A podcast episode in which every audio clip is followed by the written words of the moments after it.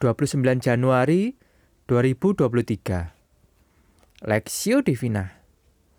Amsal pasal 14 ayat 1 sampai 35. Perempuan yang bijak mendirikan rumahnya, tetapi yang bodoh meruntuhkannya dengan tangannya sendiri.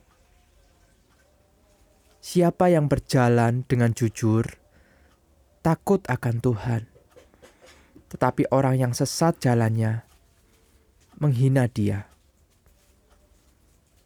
Di dalam mulut orang bodoh ada rotan untuk punggungnya, tetapi orang bijak dipelihara oleh bibirnya.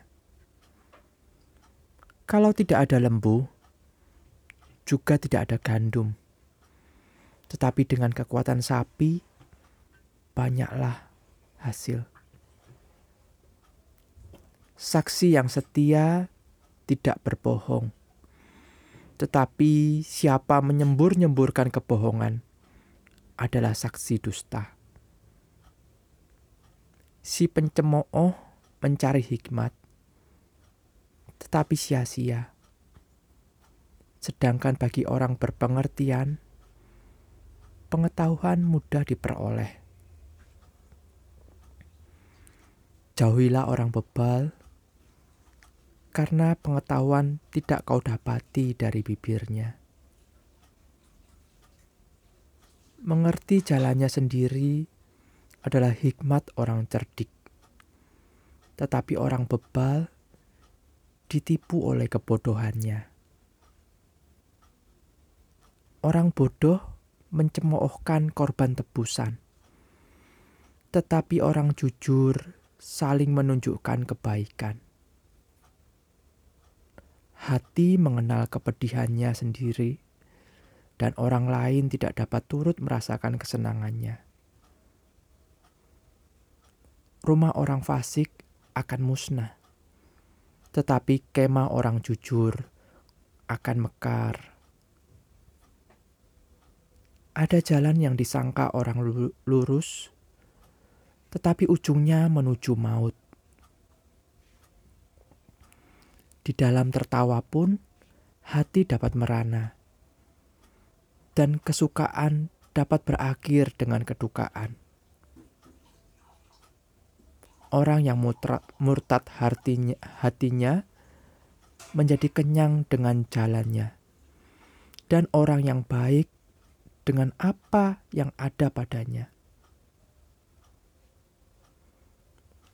Orang yang tak berpengalaman percaya kepada setiap perkataan, tetapi orang yang bijak memperhatikan langkahnya. Orang bijak berhati-hati dan menjauhi kejahatan, tetapi orang bebal melampiaskan nafsunya dan merasa aman.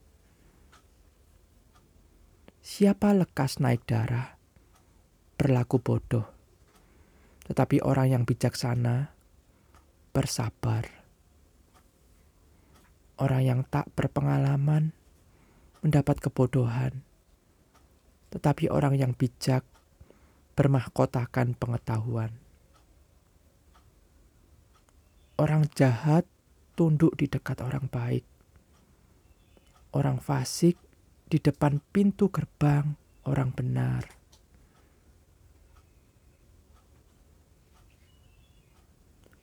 Juga oleh temannya, orang miskin itu dibenci, tetapi sahabat orang kaya itu banyak.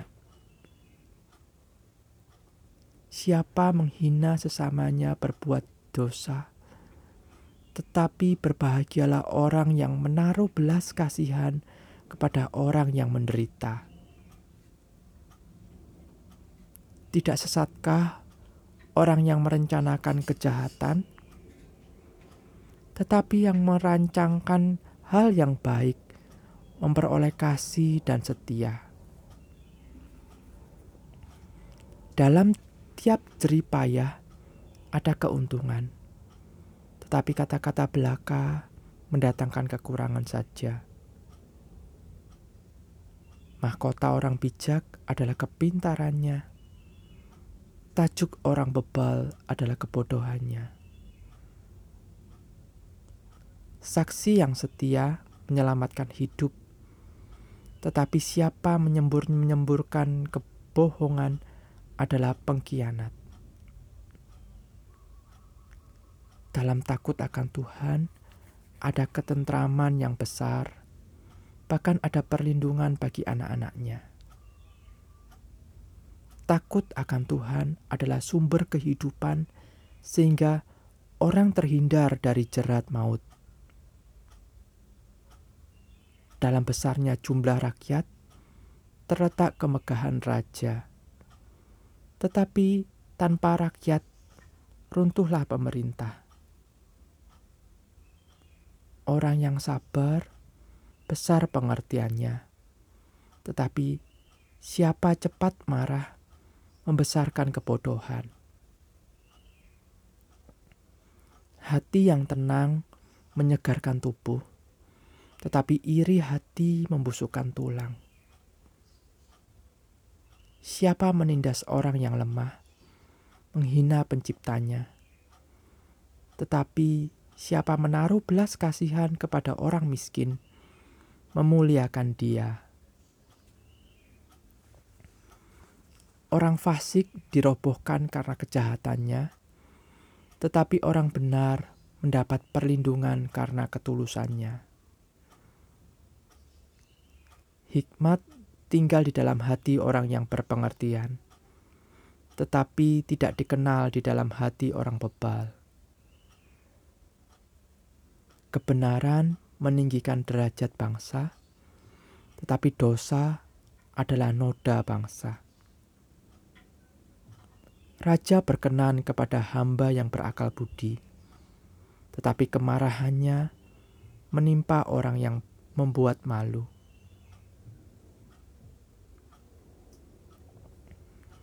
Waspada, iri hati, perspektif.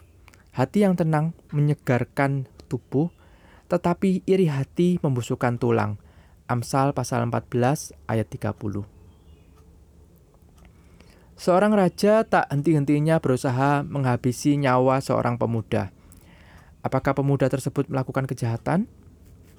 Bukan, tetapi karena sang raja mendengar sendiri rakyatnya lebih memuji-muji pemuda tersebut daripada dirinya. Siapakah raja itu? Dia adalah Saul dan pemuda itu adalah Daud. Apa yang menjadi masalah raja Saul? Iri hati. Iri hati adalah perasaan benci, marah, cemburu, melihat keberhasilan orang lain. Iri hati sangat berbahaya. Iri hati bagai penyakit yang mematikan. Alkitab Bahasa Indonesia Sehari-hari. Mengapa? Karena iri hati akan menghancurkan kehidupan seseorang. Iri hati akan membuahkan tindakan dosa lain yang serius. Yakobus pasal 3 ayat 16. Orang yang iri hati, hatinya diliputi dengan kebencian, sehingga akan muncul rencana jahat dan akhirnya melahirkan tindakan kejahatan seperti amarah, memfitnah, menyakiti, mencuri, bahkan membunuh. Karena iri hati, saudara-saudara Yusuf menjualnya untuk menjadi budak. Karena iri hati, Kain membunuh Habel adiknya. Tentu, kejahatan yang kita lakukan selain merugikan orang lain, juga merugikan diri kita sendiri. Termasuk merugikan kesehatan mental dan fisik diri kita sendiri. Iri hati membuat seseorang tidak bisa bersyukur kepada Tuhan, kehilangan damai sejahtera sehingga dapat menyebabkan stres, bahkan depresi. Supaya tidak timbul iri hati, diperlukan hati yang tenang, yaitu hati yang tidak terganggu ketika orang lain lebih baik dari dirinya. Hati yang tenang muncul dari rasa syukur, puas atas apa yang Tuhan berikan kepadanya. Hati yang tenang mensyukuri anugerah Tuhan yang sudah memberikan apa yang terbaik bagi dirinya. Hati yang tenang dialami orang dialami oleh orang yang sadar bahwa dirinya berharga bagi Allah. Hatinya dipenuhi oleh kasih Allah. Ia tidak membandingkan dirinya dengan orang lain dan tidak akan cemburu dengan orang yang dimiliki orang lain. Tidak akan cemburu dengan apa yang dimiliki orang lain. Seandainya ada teman, saudara kita yang lebih sukses, lebih pintar, lebih disukai orang lain, punya barang yang lebih bagus, atau lebih-lebih lainnya. Apakah reaksi hati kita? Ikut bersyukur atau mulai terganggu dan bergejolak? Jika kita merasa tidak nyaman, waspadalah, dosa iri hati sudah merusak dalam hati kita. Studi pribadi, apa yang menyebabkan seseorang iri hati? Apa saja akibat yang bisa timbul dari iri hati?